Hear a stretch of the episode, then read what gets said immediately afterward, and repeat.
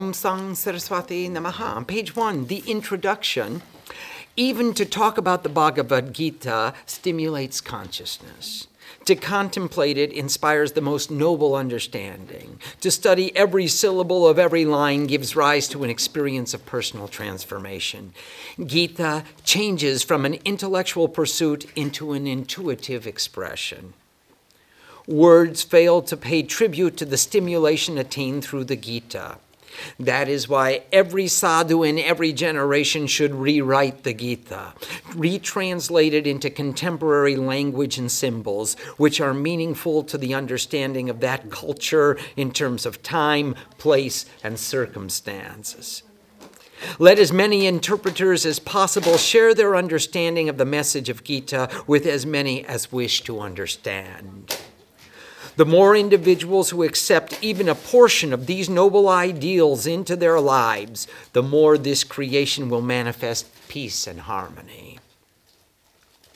This interpretation of the Gita takes its key from the very first word of the first verse, Dharma. We translate Dharma to be the ideal of perfection. Other translations say variously on the field of Kuru, on the field of sacred duty, in the holy field of Kurukshetra, in the place of pilgrimage at Kurukshetra, on the sacred soil of Kurukshetra, and in other ways relate to a history of events that have taken place in the distant past in a distant land, rather than to a present reality which all of us are experiencing today and every day. Dharma means the ideal of perfection. Kuru means karma, action. Kshetra means field. Striving to attain the ideal behavior in every action, the Dharma Kshetra, Kurukshetra, demands that we are each fighting our own battle. This battle is continuous, it is ongoing, it is ever present, it is the same for all of us. At any time, selfishness can raise its ugly head and tell us that it is not necessary to give the most or the best. The attachments of the ego can dramatically call out, What's in it for me? And therefore, it is necessary to study the Bhagavad Gita as it relates to our own personal struggle, not necessarily how Arjuna resolved his dilemma. More importantly, how am I going to solve mine? Hence a new translation. This translation strives towards the ideal. It is our aspiration to define every word, every name of every character, every attribute of every participant in its highest idyllic sense. We may stretch the limits of the grammarian's patience. We may step on the toes of the historian's revelations. We may even fail to concur with sectarian theology and even the accepted dogmas of academic philosophy, but we are seeking the highest ideal in every word we are reading. Therefore, a new translation. We are searching for inspiration in every verse of the Gita. Enough of the histories of yesterday. We are looking for what can be applied to today. The Mahabharata is extremely entertaining. It is without doubt epic poetry. It conveys the history of a people, the succession of a lineage, the struggles of a family, along with being a repository of literature, theology, philosophy, a true epic. The Bhagavad Gita is contained in one small part of the Mahabharata. It comprises a mere 700 verses of an epic tome 100,000 verses long. Yet it has synthesized Vedic philosophy so succinctly that there has been the most it has become the most widely translated book of Sanskrit literature. The allegory, as we share it, tells the story of a blind king whose name literally means custodian of the nation, or whose nation continues. Practically, he plays the part of blind ambition. His oldest son is named Defender of Evil, Duryodhana, who is selfishness incarnate. Defender of Evil is constantly plotting how to deprive his cousins, the sons of who is without prejudice, the Pandavas, of their share of the kingdom. Just look at the actual etymology of some of the names of the cast of characters mentioned in the first chapter. Commanders of the forces of darkness, Dhritarashtra, custodian of the nation, or blind ambition. Duryodhan, defender of evil, Drona, who injures his foes with weapons, Bhishma, who rules fear, Karn, who listens to others, or from Kri, who thinks himself the doer. Ashwathama, who has the strength of a horse or the obstinacy of a horse. Commanders of the forces of light, Pandu, the brother of Dhritarashtra, literally, who has no color or who is without prejudice. Yudhisthira, who remains committed to Dharma, the ideal of perfection.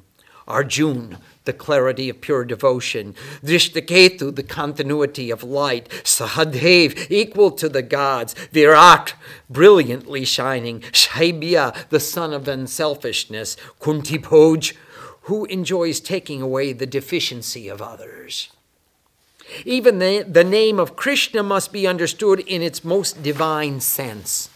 Kakara karana deha, rakara suksma dehasyad, isha shabda adipati, na prataksha prakash. The letter ka means the causal body. The letter ra means the subtle body. The word isha means the supreme lord of all. The syllable na is the illumination of the perceivable form. Krinkarvasarva karma syad isha shabda chaitanya prakash na pada vyakti rupaha krishnartha shrishti para the meaning of the letter cream is the one who performs all action.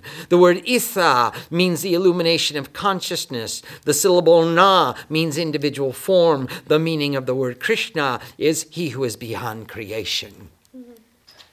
Krishi Shabda Damak Chas Na Padma Vyakti Fool Prakash Krishna Srishti Mali Kartabyak Sarva Karma Phala Pradam the meaning of the word Krishi is the cultivator of the field of the ideals of perfection.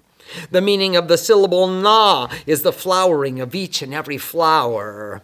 Krishna is responsible as the gardener of creation and grants the fruits of all actions.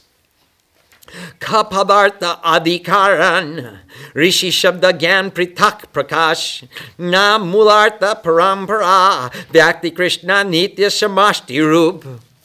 The meaning of the syllable ka is the first cause. The meaning of the word rishi is who eliminates wisdom again. The root meaning of na is the individual most supreme. Krishna is the eternal form of the universe.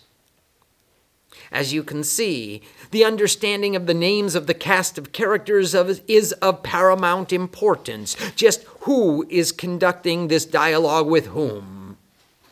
Who are the opponents in the battle, and what is this kingdom they are seeking to win?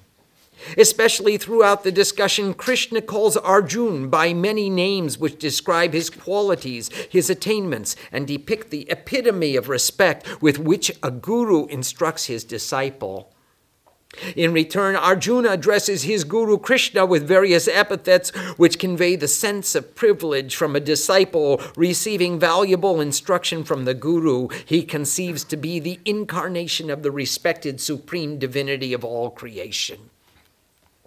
These names and qualities are extremely valuable to an understanding of the relationship between guru and disciple, and also add a significant dimension to the understanding of the text.